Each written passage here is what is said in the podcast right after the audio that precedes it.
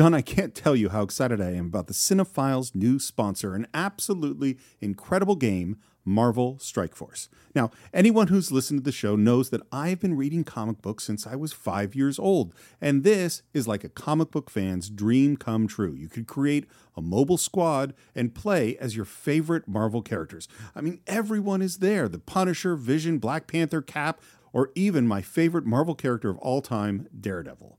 Uh, your goal is to power up those characters, unlock gear, and use them to compete in player versus player mode, alliance mode, and real time arena.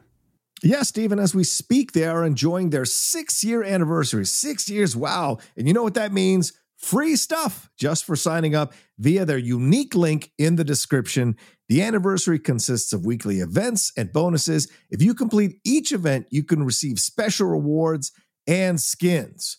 Completing every single mission throughout the entire anniversary will result in an even more special reward. Make sure to log in each day and each week to take advantage of all the new characters that are being released specifically for this event. This will be Marvel Strike Force's most generous event to date, so don't miss out, y'all.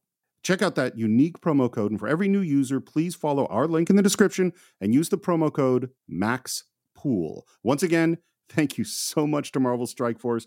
We're very, very excited to have you sponsoring this episode. Hello, Cine-Files fans. This is the outlaw John Rocha.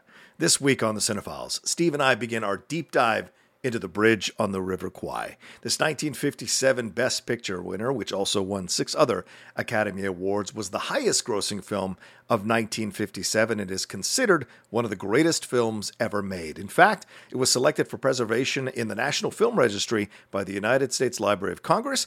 It has been included on the AFI's list of best American films ever made, and in 1999, the British Film Institute voted The Bridge on the River Kwai the 11th greatest British film of the 20th century. This film is directed by David Lean and written by Carl Foreman and Michael Wilson, who were blacklisted at the time. It's also based on the book by Pierre Boulle, who wrote The Planet of the Apes. It stars William Holden, Alec Guinness, Jack Hawkins, and the great Sessue Hayakawa here, and it tells the story of a battle of wills between Colonel Nicholson and Colonel Saito here in this Japanese war camp, and it uses the historical setting of the construction of the Burma Railway as its backdrop. This is one of those films that is so much fun to explore, one of our favorites for sure here on the Cine-File. So we're very excited to dive in to explore the message of this movie, the performances, the direction, the cinematography, the story, and the script, and how we feel about these characters looking at them now later in our lives. So don't miss part one of our discussion dropping this Friday.